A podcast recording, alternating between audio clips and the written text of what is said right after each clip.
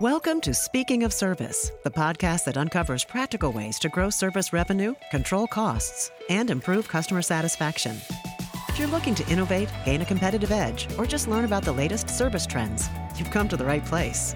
In today's episode, Chris MacDonald, head of A I and analytics, sits down with John Carroll, C E O and founder of the Service Council, to discuss the state of market execution and adoption, whether predictive programs are meeting expectations, and how a proactive analytics journey can get back on track. Welcome to the show. Today we're going to talk about implementing predictive maintenance to drive a service strategy. At this point in market maturity, most companies are gathering a lot of data about their products, their devices, their process, but they often don't know how to turn that data into a proactive service approach. And in fact, there's been a lot of excitement, a lot of good intentions about the promise of predictive service and what it means for service organizations. But oftentimes, we find that companies have a somewhat uh, good approach or a siloed approach, but the full cohesive enterprise value um, in terms of truly transforming service through a proactive approach is not quite realized. Today, I'm excited to be joined by John Carroll, the founder and C E O of the Service Council. He is going to share a little bit about some research they've done around these findings, what they're seeing in market, what companies are experiencing uh, in terms of their predictive maintenance success and programs. John, welcome to the show. Um, looking forward to hearing from you. Please introduce yourself and tell us a little bit about the research that your group is doing.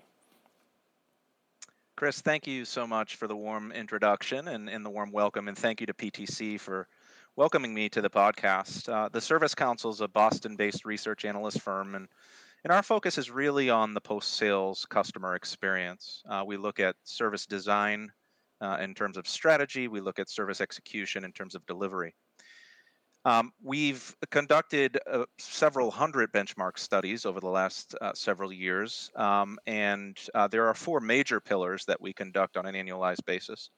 The service leader's agenda, the voice of the field service engineer, we look at K P Is and metrics, and then we look at digital transformation. So people, leadership, and frontline, uh, metrics, data, and, and lastly, technology.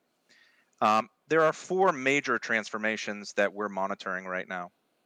At the customer level, consumerization is continuing to drive up expectations at the customer, even in a B two B setting. So we're seeing the translation of the consumer experience uh, being an expected delivery methodology in a business setting. Uh, and that's driving up uh, a greater requirement on the demands of service providers to be more efficient and effective in service delivery. The other thing that we're looking at from a customer perspective is the, the need for it to be um, quickly delivered, immediate, predictive in its approach, and, and to provide agility. So where a, a customer experience might start on a channel such as email or social media, it may quickly transition to something else such as a voice live agent through tech support, contact center, and then eventually uh, a, a dispatch scenario where a field technician might visit. So at the customer level, we're seeing a, a tremendous amount of evolution. And in turn, we're seeing a lot of commercial changes uh, happen as a result of uh, the, the change uh, within the customer uh, environment. So we're seeing methodologies in terms of services approach move from uh, reactive to preventive to proactive and predictive, and then essentially outcome-based, which is the big hot topic as we move forward, is how do you move to an as-a-service economy? The third transformation we're witnessing is work. Work is changing dramatically. Um, according to the Service Council's Voice of the Field Service Engineer from twenty twenty-one, technicians agree, uh, ninety-one percent agree, I should say, that there's greater knowledge required. eighty-nine percent agree that there's more technical skill set requirements. And seventy-five percent agree uh, that there's more complex products. So the complexity of being a field service engineer is changing. But the role that they're playing in the customer experience is, is expanding. The ambassador role is uh, becoming layered on them. The empowerment that they need in order to be the ambassador, ambassador uh, is being increased. And then the fourth and final transformation that we're witnessing is at the work uh, worker level. Uh, we're seeing a lot of change with respect to the role. I talked a little bit about what the frontline field service engineer is uh, in terms of mm-hmm. their importance. But we're also seeing challenges with respect to knowledge exodus. Uh, and mm-hmm. I talked a little bit about the complexity of product and, and assets. Well, with this knowledge exodus that's being fueled by the Great Resignation, as well as the silver tsunami, the retiring crisis, uh, we're seeing a lot of knowledge exit the field. So the importance of upskilling and reskilling and empowering your teams with information couldn't be more important. And we've been framing that as a uh, an approach called building a technician agnostic infrastructure. Uh, and that's th- through the empowerment of data and intelligence. I, I like the way you framed those pillars, because it describes Um, the need for something like proactive service and, and predictive maintenance in terms of, you know, dynamics, right? It's not the ability just because technology is there and innovation needs to happen that you should do it. No, rather it is, here's the space, the competitive nature of it. Here's what customers expect right now of our service group. And on top of that, it actually sounds like it is really increasing the importance of that service person that has to show up, not just to fix the problems in a more on-demand way, but because of those customer expectations, that service person is now critical to the relationship, critical to that business relationship. Is that a fair assessment? Absolutely. Yeah, we, we've uh, we, we've seen the, the notion of a frontline field service engineer evolve from technician, which was really roll up the sleeves, blue collar type work, mm-hmm. uh, and and move into more of a white collar uh, environment where the, the field service engineer has been introduced. Right, the importance yeah. of the the technical skill set and know how behind uh, all of the the the complex blue collar work. Right, absolutely. Um, and there are many major brands that have recognized the importance of the technician. We hear some brands, such as Schneider Electric, who reference uh, their technicians as uh, superheroes, right? The, the the person that wears the cape and solves the day.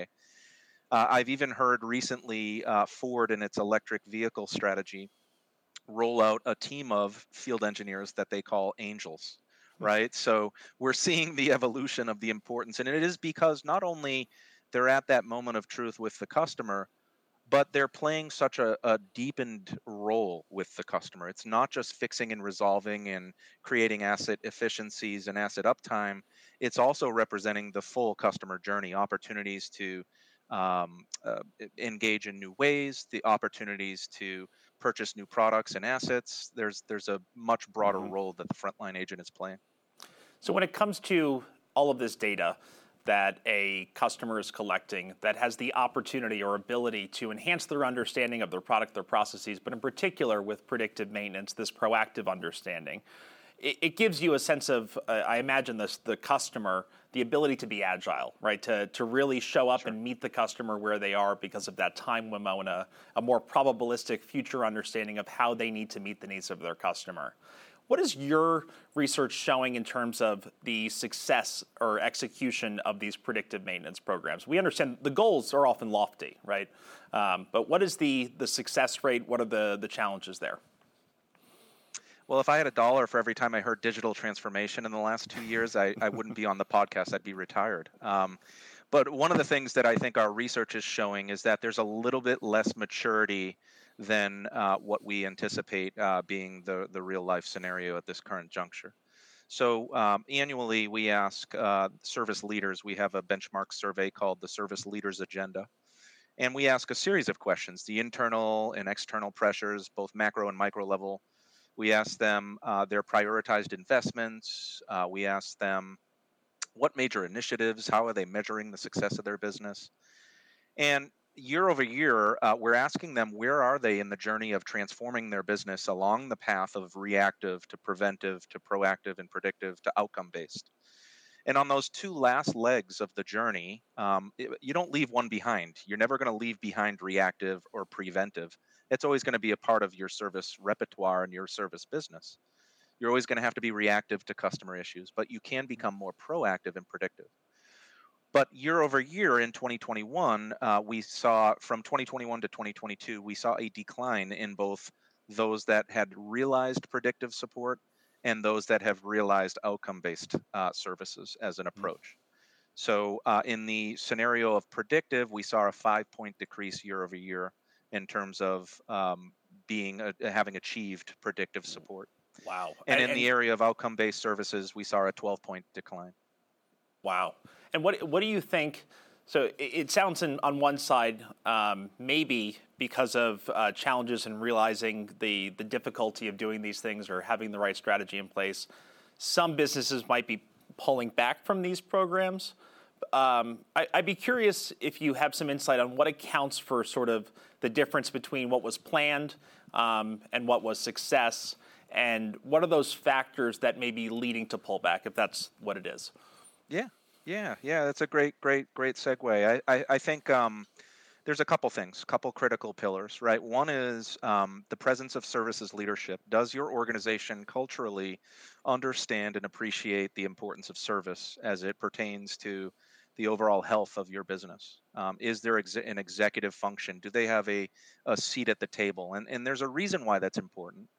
Um, we actually commissioned a benchmark report um, with support from P T C uh, about uh, eighteen months ago. Uh, and the analysis happened about twelve months ago, and this was kind of amidst the crisis, right, the pandemic. And we were trying to understand the impact of C SAT on operational performance. And we asked uh, leaders um, a couple of different questions. And one of the things that we recognized was that when there is the presence of executive leadership and when there is the presence of a dedicated C SAT team, those organizations are two point three times more likely to see an increase in customer satisfaction.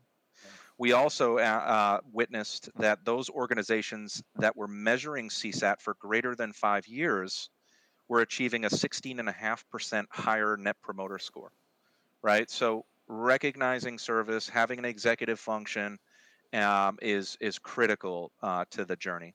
And there's a couple of other critical elements, right? So you have to understand your why. In a previous research study conducted by the Service Council, we asked why moving, why are you moving to a predictive support strategy? And there were five top answer choices, and then there were some ancillary answer choices as well. Number one was alerting customers of potential service events, being predictive and proactive in alerting your customers of an issue.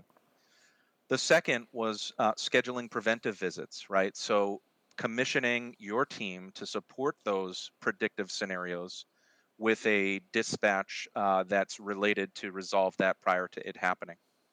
The third was providing resolution scenarios to customers. Many customers are D I Y or supporting the process of preventive maintenance or asset conditioning um, or asset maintenance in terms of uh, understanding the health and condition and and and how are we triggering uh, maintenance activities uh, in dispatch scenarios. So how can we empower customers with uh, resolution scenarios?